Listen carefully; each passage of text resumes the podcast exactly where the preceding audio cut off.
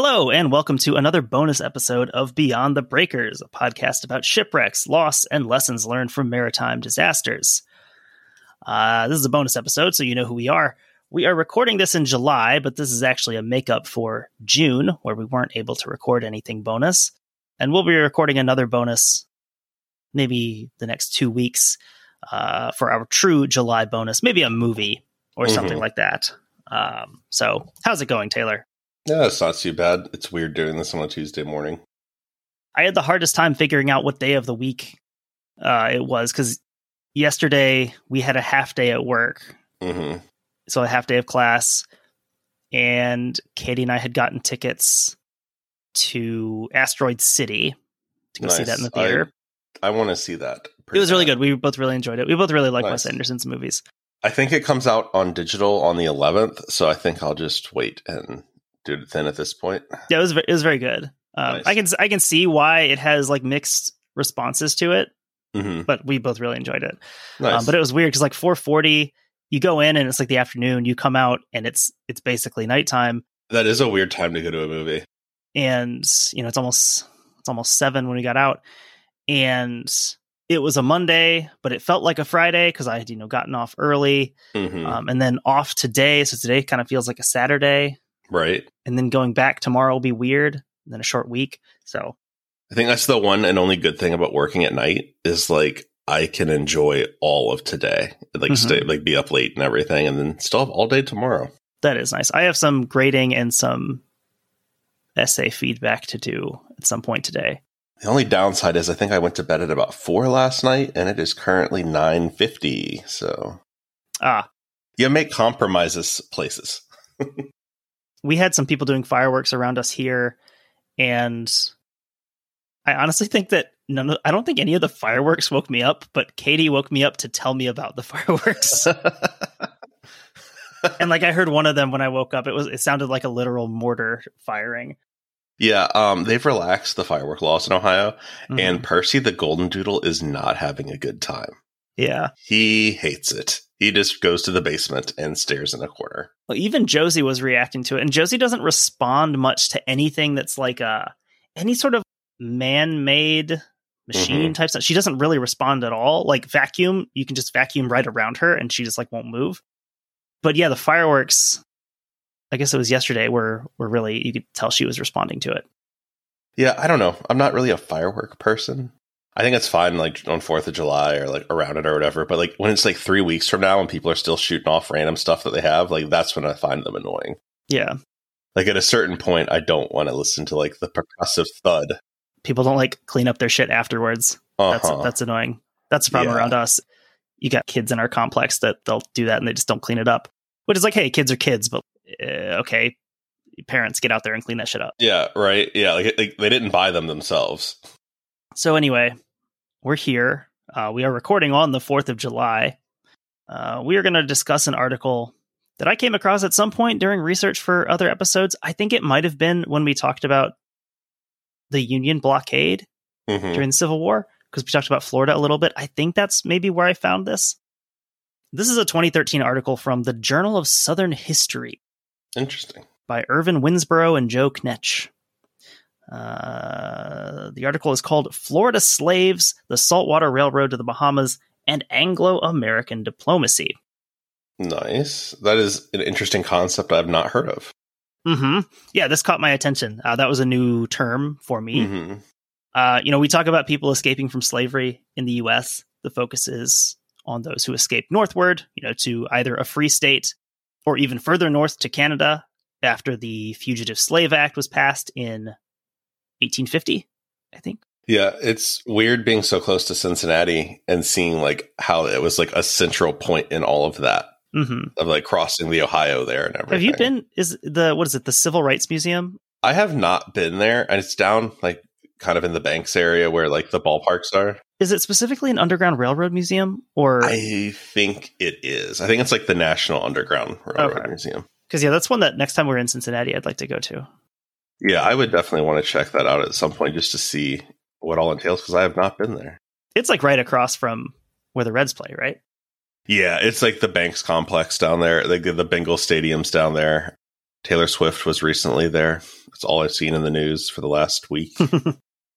I'm literally on the um, National Underground Railroad, Railroad Museum's website, and it says due to increased activity in the area this weekend, they do not encourage you to come. T Swift is keeping people from learning about civil rights. Add it to the the long, long list of complaints against Taylor Swift. so the article here it highlights a different avenue of escape that was available to some of those enslaved individuals in the American Southeast, and that's the British Caribbean. Uh, so specifically the Bahamas.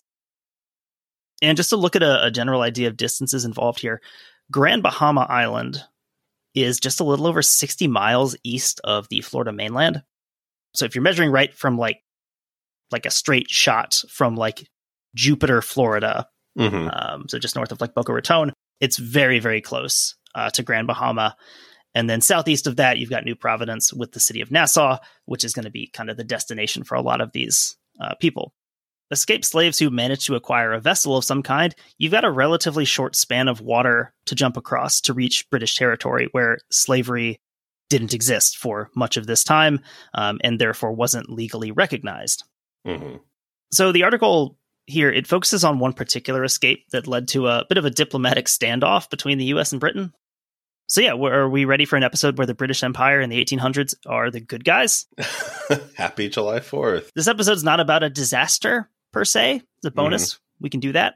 If it's a disaster, it's a disaster for some of the worst people in the world. So here we go.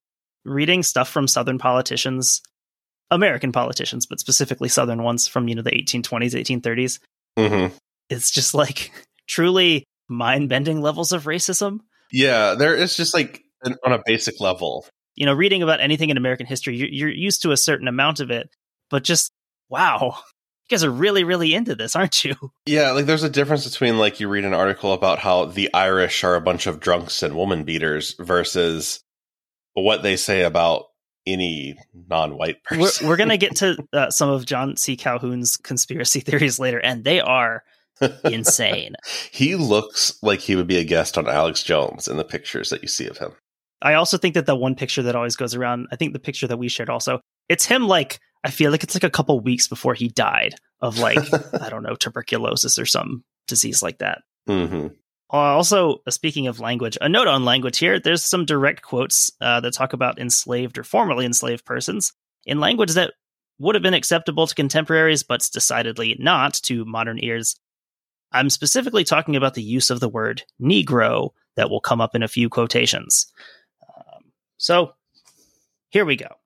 The escape being discussed in this article happened in July of 1843, and it was first described in St. Augustine's Florida Herald as follows On Tuesday morning last, our city was thrown into a state of unusual excitement by the announcement that Negroes composing the crew of the U.S. transport schooner Walter M. had absconded the night previous. It was ascertained that they had taken the schooner's boat, compass, and spyglass, a quantity of bread, pork, and water. In the afternoon, the Walter M's boat was found near Fish's Island, about two miles south of the city, and towards night, a large whale boat belonging to the pilots, which had been hauled up and repaired, was missing. It appeared, beyond a doubt, that the runaways had stolen the boat and put to sea for a long voyage, and it's presumed with the intention of making some of the Bahama Islands. Besides the crew, Three other Negroes have gone with them, among them the notorious Andrew, who made some noise in the beginning of our Indian troubles. Two of the Negroes belonged to W. H. Williams, Esquire, one to General Hernandez, one to Jacob Mickler, one to Miss Ash, one to Colonel Goo, and one to Colonel J. M. Fontaine of this city. With one or two exceptions, they were thought to be most faithful Negroes and stood high in the estimation of their owners. I, I didn't pursue this further, but I'm I'm kind of interested in the story and provenance of a of General Hernandez. Yeah, I kind of want to know how he got there. Also, are either one of those colonels real colonels? Probably not. Everyone's also, a colonel. I just think that J.M. Fontaine. That sounds like a King of the Hill character, like that owns mm-hmm. a business or something.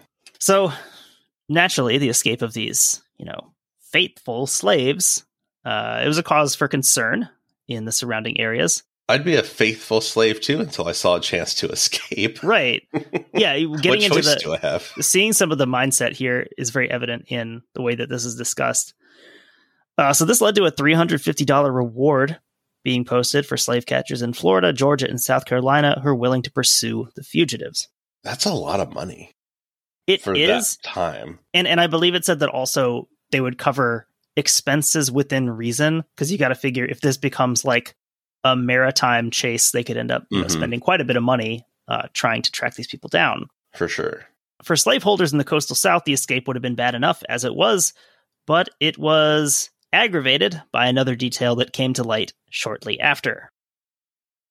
In subsequent issues of St. Augustine, Nassau, and Savannah newspapers, reports noted that the escapees had timed their flight to coincide with the anticipated appearance of a British ship in the vicinity of St. Augustine, although it is not known whether a British ship did appear in the expected time.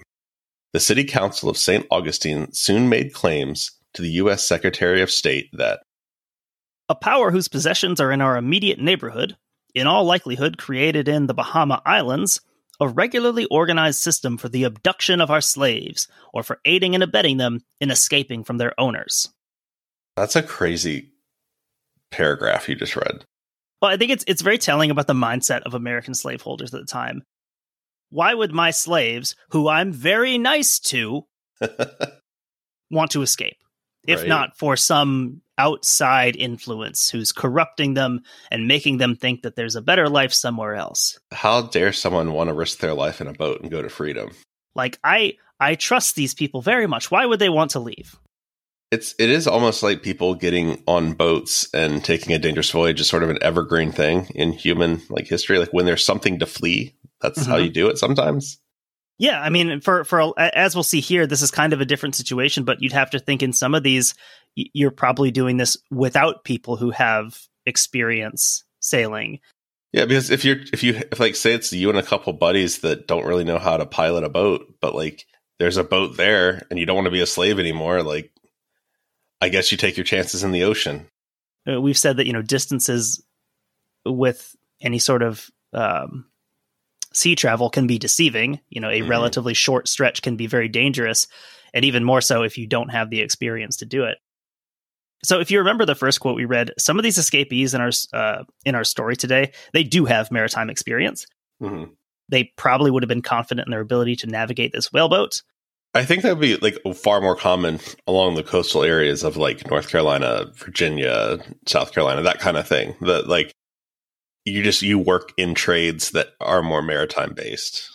yeah this this gets into a really one of the more interesting elements of this story I, I think the idea of enslaved persons serving as crew on ships isn't something that is super common knowledge that's not hmm that's certainly not the image that uh, most americans have of slavery in the south. You know you you have the image of you know the sun beating down on hmm a cotton field with you know hundreds of slaves working in the fields. And that was the reality for thousands tens of thousands of these people. But you know based on different areas you do have different realities in what slavery looked like.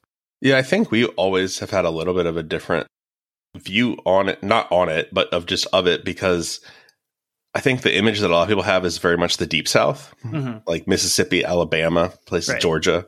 texas And like being so rooted in North Carolina, it's different. Mhm. you know there's tobacco fields but overall like especially where we've been like there's not a lot of cotton that's not Right. a crop that's really grown um, there's like all these other things that enslaved people were used for that yeah like you said like it's not the classic image from you know media that you think of And I think one reason that doesn't get discussed as much, and I, I think this is a good reason, is because when that is brought up, it tends to be brought up in a way to sort of exculpate slave owners Mhm. and say, "Oh, well, it wasn't even that bad." You know, the Mhm. those you know the big brutal cotton fields that was only for some slaves. You know, a lot of slaves had a really comfortable existence, and their owners really loved them and took care of them. Yeah like i'm sure some did but that doesn't make it I, I think the reason that though like the the difference is because it so quickly slides into that conversation and that's how Mhm. it often gets used and so here we we do kind of have a different a different setting not based on what crop is involved here but just the trade in general um, Mhm. of you know working as uh, sailors I, I think what you're trying to say is you absolutely don't have to hand it to slave owners. Exactly. Um, so yeah, there's there's a pretty long history of slaves serving in maritime roles, uh, you know, mm-hmm. since the colonial period. Quoting here from W. Jeffrey Bolster's Black Jacks, African American Seamen in the Age of Sail. Slaves constituted only 2 or 3% of the mid to late 18th century population in Connecticut, New Hampshire, and Massachusetts, but frequently lived clustered in maritime towns such as New London, Portsmouth, and Boston. Maritime slavery shaped local black society until the American Revolution. Free black seafaring shaped it thereafter. And that book um, by Bolster, that's one that I've had for a while. I've used it for different references, but I've never sat down and read it cover to cover. Um, mm-hmm. I'd like to do that at some point soon.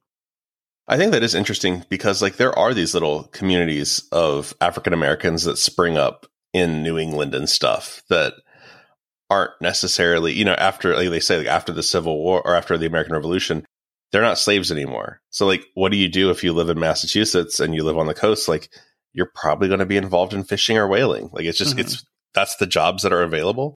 And I know they talk about that in the um the uh, whale ship Essex in in that whole story mm-hmm. that there's a long tradition of black whalers.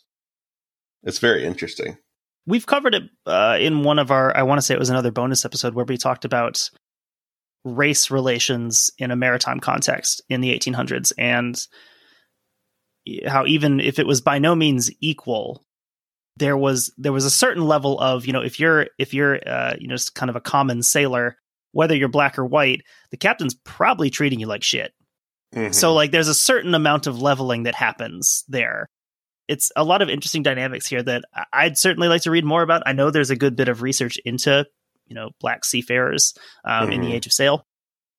So, uh, so by the early 1800s, the numbers of enslaved mariners had declined in the South, with only one to two percent of the crew lists from Savannah being occupied by enslaved individuals. But there's also some interesting struggles here between merchants and state governments. Classic battle between business and regulation. with the states seeking greater restrictions on the movement of slaves, while Southern merchants sought to preserve. I, am using the term freedom of movement. This is relatively speaking. These people are still enslaved. The merchants just want them to be able to physically go to different places. Basically, they want to be able to sail a load of cotton to Boston and not worry about the slave jumping off, correct? Exactly, because the states are trying to pass laws restricting this because they, they don't want to lose the manpower or they don't want to risk losing the manpower. That has to be weird in a way too, because like you literally can't sail to another country mm-hmm. with a crew like that. The moment you sail to France, I'm going to step off that boat and be like, I'm not a slave anymore. Make me. And yeah, you see instances of this uh, certainly with Britain, where you know after Britain outlaws slavery, saying it physically does not and cannot exist within the bounds of you know England or Britain. Mm-hmm. You, you have that where the legal uh, that that's the basis of what we're going to talk about here today is the legal standing of ownership of a human being in a place where that's not legally recognized. Mm-hmm. From Bolster again, uh, he's writing about the merchants of Charleston, South Carolina. They spoke of the great pains and trouble with which they prepared those slaves for duties of mariners, and insisted that slave sailors were still vital to South Carolina because there are no white seamen belonging to the state. And in the summer season, particularly, none are to be procured. What I'm reminded of here is, you know, your your politicians, uh, primarily, but not not exclusively in the South, you know, who rail against illegal immigration and you know undocumented labor uh, mm-hmm. to score to score points on the national stage and you know win an election.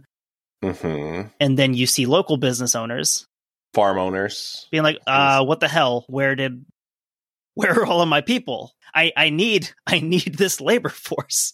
Yeah, I, I was listening to um, Trash Future and they're talking about this that the UK has cracked down on a lot of their migrant labor mm-hmm. and like some of the conditions that their migrant labor works under. And it's very similar to what goes on here, but it's like the most vulnerable people being taken advantage of constantly. So it is it's very interesting. Here we have that it, you you have a lot of these situations eh, reading about this time period where you have it, kind of the words on the page make it seem like a like this is like a liberal standpoint of oh these people should be allowed to to work in these fields when like it's done for a very uh, cold and calculating practical reason. Uh, it has nothing to do with the morals of it. It's it's everything to do with wanting to make more money. Or um, like how now we do the thing where the it'll be like Mothers for Liberty, but really it's like an anti-trans group or something like that. Exactly. It's funny reading more and more history, and especially um, primary sources. You kind of start to realize that like none of this is new.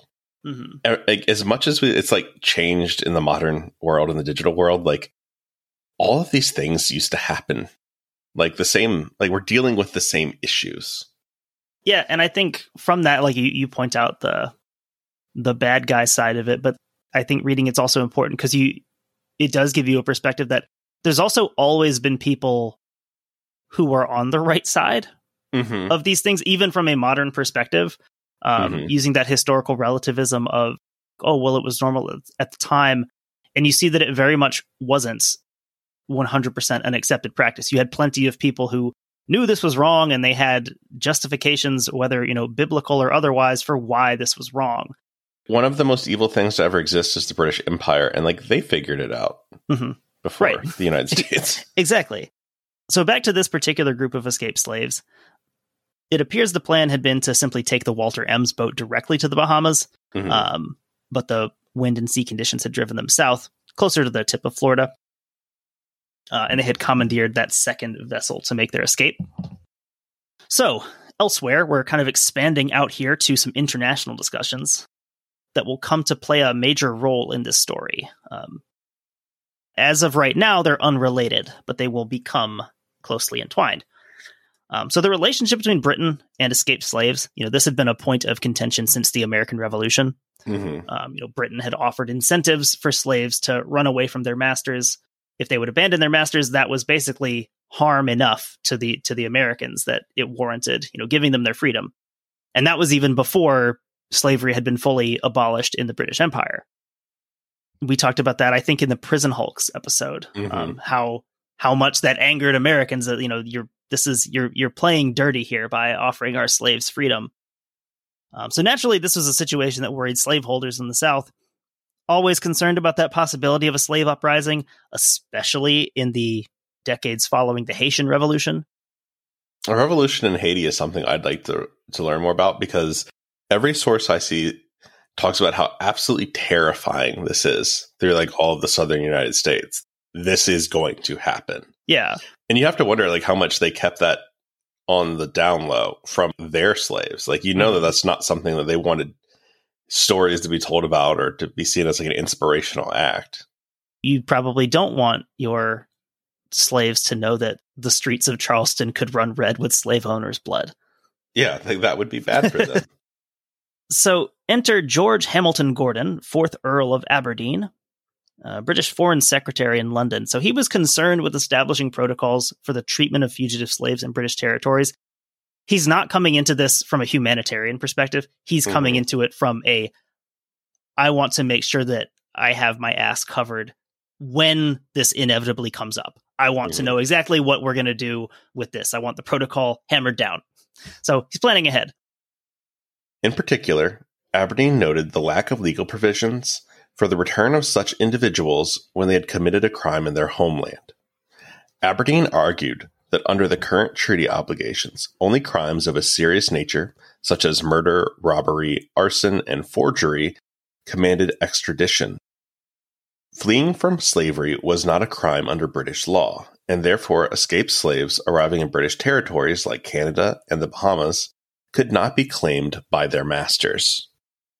What that reminded me of was um, it's something I've seen before. I don't know the actual legal status or the exceptions to this, but how in France, attempting to escape from prison is not in itself a crime because it's like what you're supposed to do. It's like a natural human instinct. So like unless you commit some additional crime, you know, like murder or assault in the process, it, it doesn't aggravate your sentence or or you know. I can kind of respect that actually. Like yeah, like if you can escape without hurting anybody, like good for you. The whole story centers around the idea that Britain is not going to Britain's not going to respect something being considered a crime if they don't consider it a crime. Doesn't that feel so American though that even back then we're like, hey, we want to tell you what to do in your own country? So, despite the overall imbalance of power between Britain and the US, Britain isn't necessarily going out of their way to antagonize the Americans. I think in, in most of these situations, you see it in the War of 1812. If there was ever a time when Britain could have focused, you know, 100% of their power on the United States, they, they could have wiped the United States off the map. I don't know about with ease, but they could have done it but mm-hmm. that's never really the case. They're always dealing with something else. You know, they're they're fighting the War of 1812 while they're also fighting Napoleon. So, you know, Britain has other stuff to deal with. They don't always want to be dealing with the United States.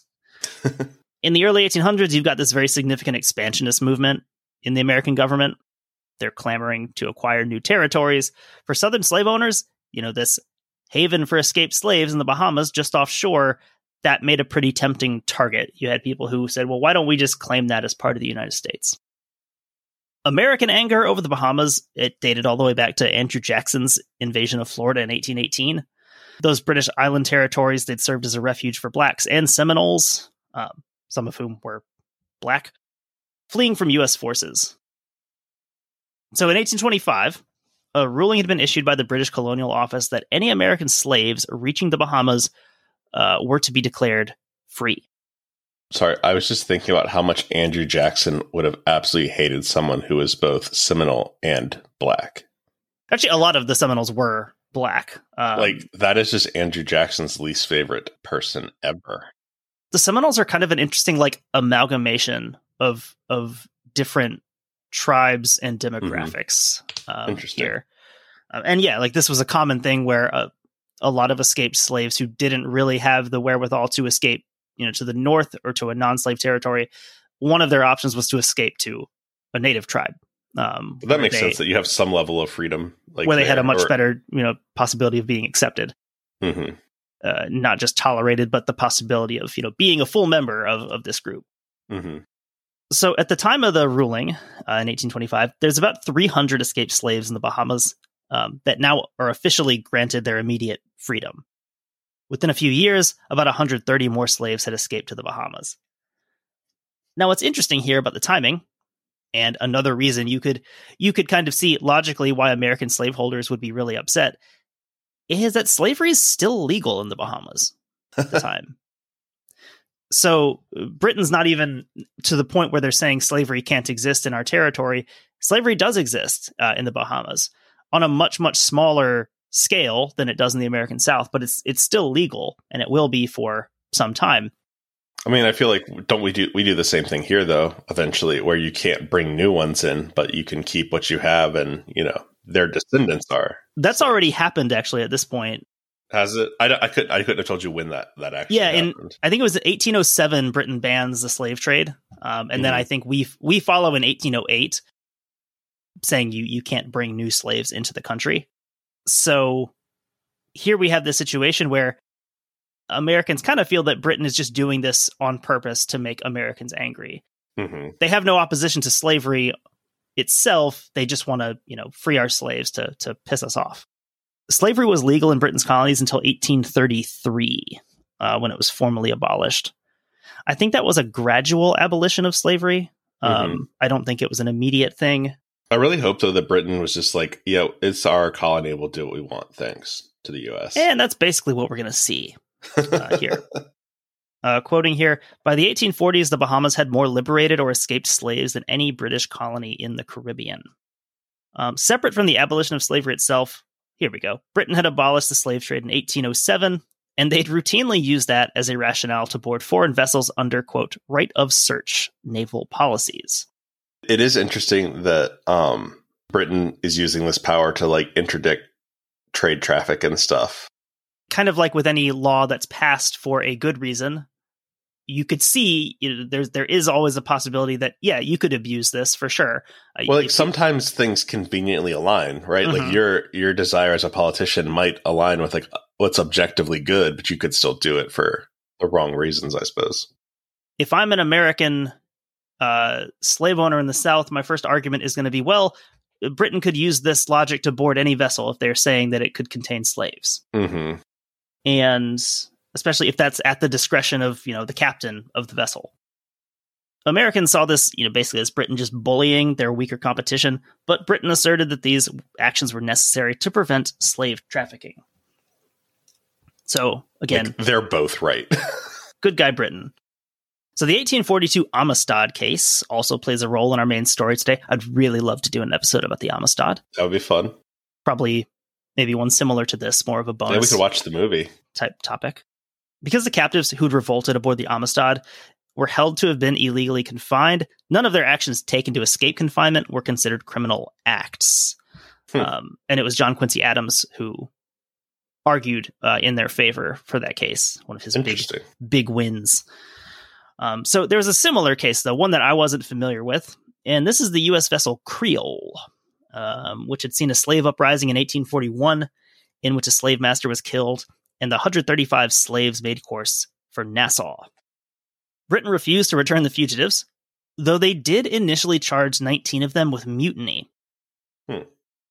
So this will get into some of the legalese, but it basically comes down to Britain's not going to prosecute or return any of these slaves unless they've done something that they consider a crime. And here is an application of that saying, well, mutiny is a crime. That is something that we recognize. So we will prosecute them for mutiny and see see where this goes. Uh, an admiralty court ultimately ruled that the use of force had been justified in gaining their freedom as they'd been illegally held captive. Interesting. So it's like a self defense like argument, basically. Sort of. I, I, think basically just undercutting the concept of mutiny. You know, a mutiny is when you are refusing to obey your your um, your superior officers, saying they can't be their superior officers because they were illegally captive in the first place.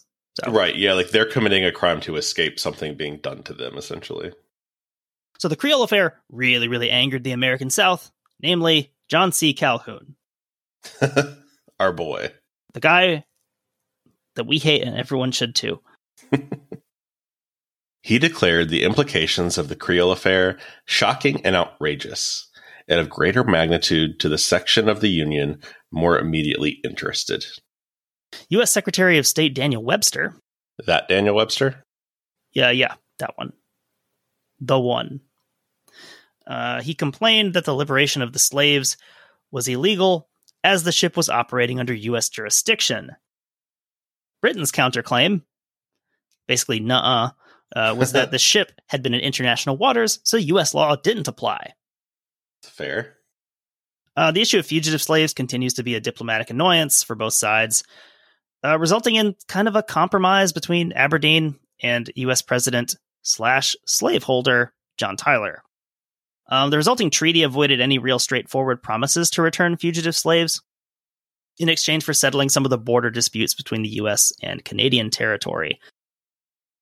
The document included a vaguely worded promise in Article 10 to resolve matters upon mutual requisitions and to deliver up to justice fugitives upon the issuance of warrants by presiding jurists.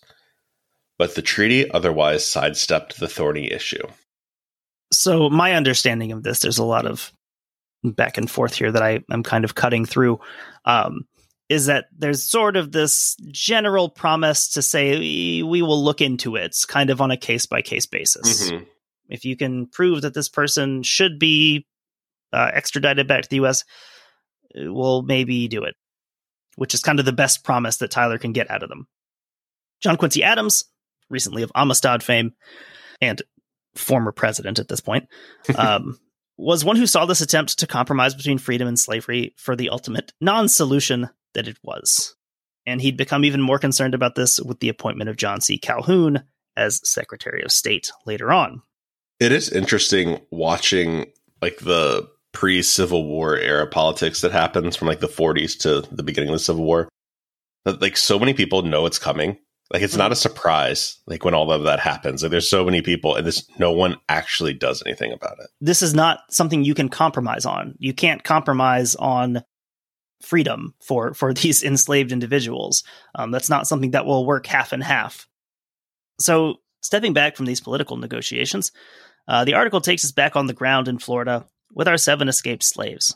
Or rather, on the ground in the Bahamas, I guess, technically. Subsequent stories began to find new details of the story, uh, including the murder of local German immigrant John Henry Gareen, allegedly committed by the escapees. Hmm. Uh, by October of 1843, the story had expanded in depth and acquired a detailed graphic nature. The Southern leaders and newspapers had further sensationalized the story by demanding that Florida Governor Richard K. Call invoke international treaty obligations. To buttress that demand, the papers detailed the presumed chain of evidence leading up to the to the murder through the eyes of Gareen's daughter. Lurid details aside, evidence was lacking, leading the Nassau Royal Gazette to echo the British government's stance on the matter. From their landing here, they are now free men, and unless they have committed some crimes, cannot, we believe, be further molested, as far as the late treaty goes. So here we'll get into some fun back and forth about what America expects versus what America gets on an international stage in the 1840s. So warrants for murder were issued for the seven escapees, and it fell to U.S. Marshal for the Southern District of Florida, Joseph B. Brown, to go about obtaining their retrieval. Uh, so, cutting through some of that legal back and forth, British authorities in the Bahamas were not really interested in turning over individuals on their territory because of warrants issued in the territory of Florida. Yeah, I can't imagine they would care that much. It's not even a state. the governor of the Bahamas, Francis, and I think his name is supposed to be pronounced Coburn, is how Mhm. this is traditionally pronounced, determined that the men would only be arrested after a public hearing and the issuing of a local warrant in Nassau in accordance with British law. I feel like this guy, I mean, I, you probably don't become a royal governor without having some connections. So I imagine he just wants nothing to do with anyone from the state of Florida. Like he probably thinks he is just better than them. I'm just imagining like a U.S. Marshal just walking into a courtroom, having to talk to a royal governor, and any semblance, any any thought that he's possibly going to get what he wants out of this situation. Right. So the article highlights the nature of black society in the Bahamas, which it it forced a radically different interaction with the British upper class than what you had in the American South. By the time U.S. officials were pursuing the Florida fugitives, the Crown and lesser officials had openly recognized the value of the black majority in the Bahamas as a class of devoted subjects, and local imperial practices allowed blacks to own land, have access to education, and legally marry. Black Bahamians had grown strong enough in their collective efforts to pressure L- London for civil and human rights unknown in the antebellum South. Even if the white ruling class held racial beliefs similar to those of nearby American Southerners, the non plantation form of slavery in the isolated archipelago resulted in greater autonomy and de facto rights for blacks. I think that's interesting. Um, basically, like forced proximity, right? Like you Mhm. have to live with these people. You can't do the things that you do in the deep south and in, in the southern plantations because you like actually have to live with these people and there's just so many more of them than you. It's interesting to see, to see the race relations here, where you have a more isolated situation hmm compared to you know how things develop, say in South Africa. But yeah, you you definitely do see a very different society developing based somewhat just on pragmatism, saying, well, this this has to work. We we need this colony to work and function. Yeah, and I suppose some of that has to do with like I don't I'm not an expert on the Bahamas, but I don't know that they're known for like their natural resources or their like plantations and farming. It's almost like there's nothing to exploit except that we need this piece of land for political and economic reasons. Is like in our best interest to have positive relations with the people that live there. I think that quote also makes a good point. Sure, did did the rich white people in the Bahamas probably have the exact same views as the rich white people in the South? Absolutely. Mm-hmm. That's not really up for debate. So the government of the Bahamas was given a lot of leeway by the British colonial government, uh, and that was done through the local Nassau Assembly, which reflected local interests. Those local interests were influenced by the fact that the population of the islands was roughly 2,000 whites to 10,000 black residents. So even if British officials they don't feel even if they don't feel any moral motivation to support the interest of escaped slaves you can see why there would be a practical one Mhm. um, yeah. how they how they treat these escaped slaves is going to be a, a big point of concern for this overwhelmingly black population so our u.s marshal brown he presented the indictments during court proceedings on december 28th fully expecting the indictments to be taken as evidence enough for the seven men to be turned over to his custody.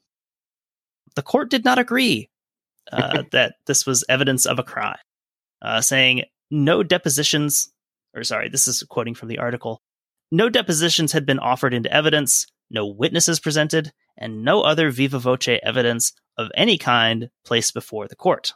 Quoting here from the Chief Justice, who is involved with the case, Had any such evidence been offered to us, we would, of course, have considered ourselves bound to receive it and to issue our warrant for apprehending the offenders. It is not enough to know that the American jury thought the parties guilty. We ought to know the grounds upon which they thought them guilty.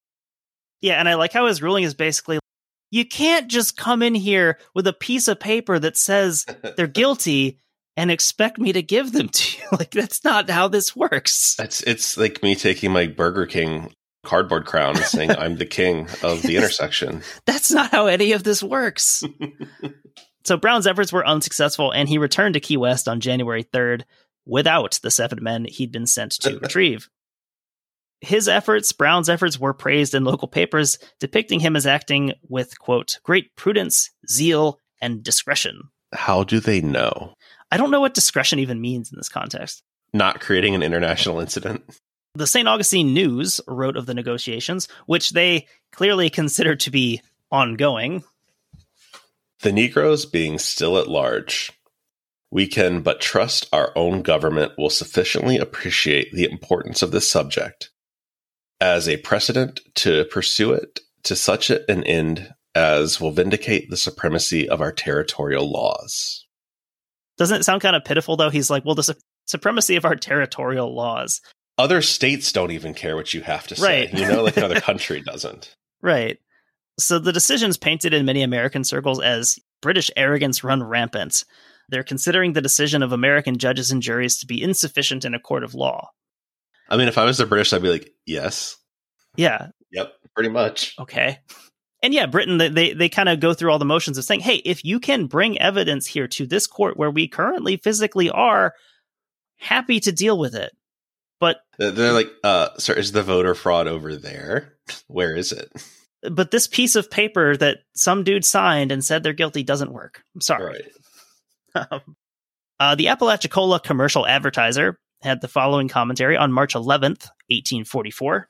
Before I read this quote, I know we make fun of British places a lot for their names, Mhm. but Apalachicola is a distinctly like American. It's a very cool one. place. Yeah, I like that. The murderers, therefore, must go free because they are Negroes and slaves. No evidence, however strong, will be received by the British government unless the crime is one which the government recognizes. The treaty is a mere nullity, and all the fair promises and engagements of Lord Ashburton a mere pretense. This is a tone that we see a lot from American white people today of, oh, well, of course, this person who's a minority, they get whatever they want. Of course, you Mhm. know, if they were a white person, they'd be, you know, clapped in irons and thrown in prison. Fortunately for them, I guess the Supreme Court just took care of that. Oh, well, of course they're going to go free because they're, you know, they're black and they're slaves. It's like, It's that evergreen. This, like, I'm telling you, nothing's new. So by this point, Calhoun has replaced Abel Upshur as Secretary of State. And this is where it gets really fun. Uh, Calhoun had this to say regarding the legal status of the escaped individuals in the Bahamas. It is England, not we, that has made the change in the condition of the Negro portion of her population, which has led to the difficulty, and we have the right to insist that she shall adopt such proper precautions as to prevent the change from injuriously affecting our rights or security. Is he saying that Britain's too nice to like black people? He's saying that well, if you're going to change your laws over there, you need to you need to make sure that it doesn't negatively affect us. I don't think that's how that works. It's a very American outlook, I think. That is not how that works. but also a very modern outlook. The idea that giving freedom to one group of people threatens my personal rights or security. hmm Trans rights is a is a huge issue recently, and you know the idea that granting someone you know the same rights and abilities that you'd give to anyone else takes away from my personal freedom is you know this is the same argument here. But but how will I know I'm better than them if I don't have more rights than them? Calhoun's ideas went even further, with him accusing Britain of fomenting, quote, A war between races of the most deadly and desolating character, of the colored races of all hues, against the white. Holy crap. Yeah, this is what I was talking about. Yeah, you're used to racism in like American history. Reading this, what the fuck are you talking about? This sounds like Sean Hannity talking about Black Lives Matter. Britain, the British Empire? You think you think they're starting a race war against the whites? What? They're they're literally fighting a race war against every hue. They're the whites. That's them. yeah, they're like the king whites. I got to drop in the lines from from In Bruges when they're talking about the race war. This ain't gonna be a war where you pick your side. Your side's already picked for you. I don't know whose side I'm fighting on. fighting with the blacks. Whites are gonna get their heads kicked in. You don't decide this shit, man. Well, who are the half cats gonna fight with? With the blacks, man. That's obvious. But what about the Pakistanis? The blacks. What about. Think about it. What about the Vietnamese? The blacks. Well, I'm definitely fighting with the blacks if they got the Vietnamese. Yeah, that that's uh yeah, not just racist, but insane is is what we're talking about. This is like pure 1830s, 1840s American Southern racism. Not a former president saying crazy shit to the media. Or although I guess Calhoun was just a vice president, Oh, that's right. Yeah. fortunately. um well, and that's also the weird thing is I was reading a little bit about this. I don't know as much about this period of history, but looking at this in retrospect, you'd assume that Calhoun's super racist, Andrew Jackson's super racist. You'd think they'd be friends, and they're not. They, they did not bond over that. it's just interesting to see that when you're up closer to something, you can kind of parse out the differences of like, oh, well, this person thinks this and this thinks this. Whereas you look back through history, painting with a broad brush, you kind of wonder why you guys seem like you'd be buddies. You think that, but then I think about people at work who I objectively share so many common interests with, but I'm also like, I can't stand to be around you. Well, I mean, in politics now, it's like you look at DeSantis supporters and Trump supporters. You you probably believe most of the same things. is just one of you, for some reason, is inspired by Ron DeSantis. I don't know. like, well, and then it's like everyone hates Ted Cruz. yeah, exactly. Um, Everyone hates Ted Cruz. Calhoun is saying basically Britain is going to use their mastery of the colored races to cut out Uh-huh. all their white competition and become masters of the entire world. What? Yeah, Calhoun absolutely not out of place as like a blue check on Twitter or Truth Social, one of our one of our various other places. Yeah. Yeah. This is what I'm talking about here. It's so it's the racism is is expected at this point. That's not even the noteworthy part of this. It's the global conspiracy brain that is kind of the shocking part of this to the modern reader. You expect Calhoun would have loved the internet. yeah, you expect John C. Calhoun to say the most racist shit imaginable, but this is just bananas. so Calhoun was further frustrated when Aberdeen directly recognized uh, that Article 10 of the Webster Ashburton Treaty would just never be allowed to justify the wholesale return of fugitive slaves. While also expressing that he may not have personally agreed with the judge's ruling um, in the matter of these seven slaves. So Aberdeen basically says, hey, like, I think the judge made the wrong decision, but he's the judge. And That's like an easy way though to be like, oh yeah, I don't want to do this, but the, the boss is making me do Yeah. that. Like you know, like when you're a manager and you have to tell like the frontline people something bad, and you're like, hey, this isn't coming from me. This is coming from the boss. yeah, this is coming from the judge. So, like, I, I don't know, man. Hey, I just know we have to work Saturday. Sorry. hmm But then, yeah, also being very, very eh, clear about the idea that, like, what, what do you, what do you think is going to happen here? Mhm. Like, do you, you think that this Article Ten of this treaty is going to send 500 people back to you from the Bahamas? I, I kind of have to think that like some of the January 6th defendants, like the judge had to ask similar questions, like, What did what, you what think? did you think was going to happen? Yeah, like, like, I just want me. you. I just want you to tell me Walk me through that. what did you think was going to happen here. um, so uh, Calhoun wrote on this matter. He indeed disavows the opinion of the Nassau judges and declares that the argument and illustration of the court was not adopted by him. And consequently, as far as the government was concerned, no inference like that on which my dispatch dwelt could be drawn from it. So no progress is made by the time that Calhoun left office in March of 1845. Um, again, this is very much a settled thing on the British side. Is this like Calhoun's special project? Like while he's vice president? He's Like, got you know, other the- things he's dealing with also. like, you know, but they like let Kamala Harris go do stuff every once in a while just to like get her out and is- about. this is John C. Calhoun's project. I mean, I know like vice presidents have varying levels of like authority. Like Dick Cheney invaded a couple countries, and then Mhm. like Kamala, they like trot her out every so often hmm just to be like, look, she exists. Deploying her to like an ice cream stand to like take pictures with kids, Uh huh. Like that's, I think, I feel like that's pers- what you're getting. taking advantage of her personality. Yeah, so at the same time, you've got some other m- more pressing issues that the general public is more focused on. Um, you know, expansion into Oregon, California, the rest of what's going to become the Western United States. Um, people, the, the fun stuff. yeah, you've got a lot of people who are much more concerned about what can we take from Mexico rather than you know what is what's the what's the status with Britain. There's so much westward movement. Like, I mean, what? When's the Donner Party? Is that like the mid 40s? It's like 1847. Yeah. So like that's all this time where like that's like the hot thing. hmm Like that's the Bitcoin of its day, right? Go out west and get rich. Um, yeah, the winter of 1846 to 47 for the Donners. Um, so yeah, like th- this whole article focuses on it and it kind of paints it as this big international thing, and it really wasn't in the grand scheme of things. Mhm. But the argument really just coming down to questions of jurisdiction and where where is the authority here? And you can see very much here at this point, America isn't the you know th- they just don't have the status to be the bully that they'll eventually become um, and britain can still do what they want not with impunity but with you know not too many consequences they don't have to appease the united states here Yeah, I think that's interesting that um I don't feel like we see it very often today of the US negotiating not as a peer and not as like kind of being on top, but very much being like the the second person doing the negotiations. So it's interesting um seeing that here.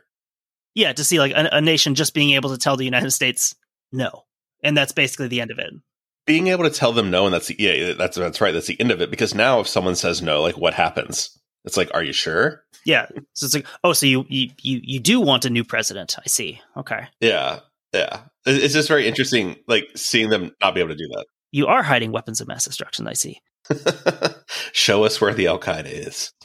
So the seven in question, they retained their freedom, and no further legal consequences came of their escape. I, I don't know what happened to them. I don't know what they you know got up to after that. Um, but like their names are documented, so that's probably available information. The route to the Bahamas continued to attract escaped slaves, you know, right up until the Civil War. You know, the article ends with an assessment of the overall narrative of those who escaped from slavery.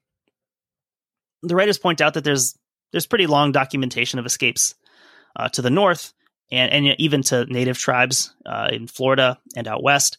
But there's also significant documentation to be done regarding the third pathway uh, from uh, Texas to Mexico, is one that they point out as uh, Interesting. an avenue for some of the slaves from Texas. Uh, I mean, it makes sense, right? Like that's a long way to get to Canada.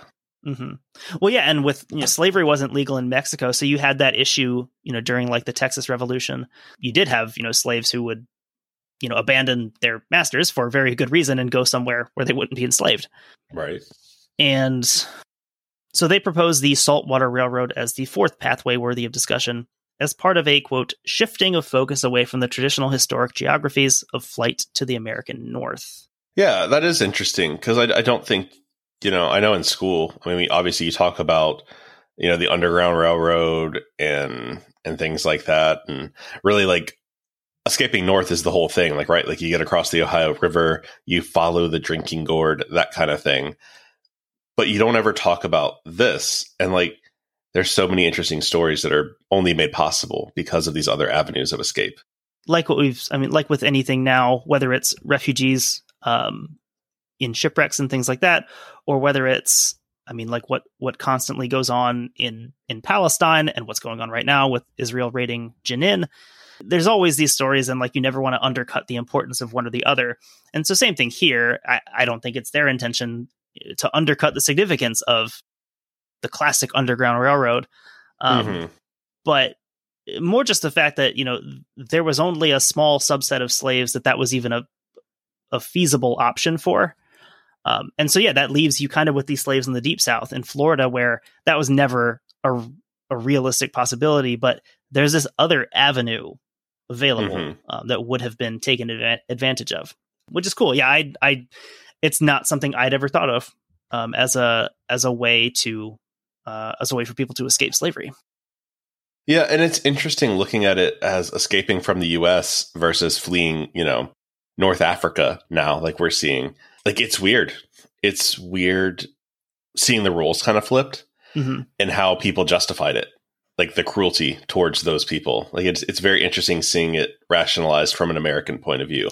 It's really easy, I think, to watch like the headlines now and be like, "Oh, well, we would never do that," and it's like, mm-hmm. mm, "Boy, would we!" Well, yeah, because a lot of the same arguments are used. It's like, well, they're breaking the law, and that's the end mm-hmm. of story.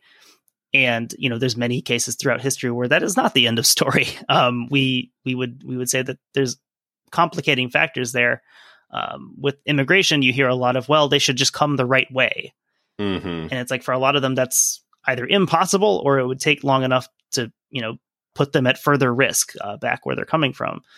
Yeah, like when the system is broken, I, I just don't think you can expect people to participate in the system. So that's our talk about article. Uh, again, that article that we just uh, discussed. Uh, it's by Irvin Winsboro and Joe Knetsch. Uh, it's from 2013 in the Journal of Southern History. It's called Florida Slaves, the Saltwater Railroad to the Bahamas, and Anglo American Diplomacy. Uh, so, with that, I guess that's a wrap on our bonus. Um, we'll get this one edited and out the next few days, probably. I'll be kind of busy with school stuff, but I'll find some time for it. Um, and then we'll get another bonus recorded, maybe a movie or something. I've got a few other articles also that we'll discuss at some point. Um, but thank you for listening. Uh, thank you for supporting us on Patreon if you're listening to this episode. And we will talk to you all soon.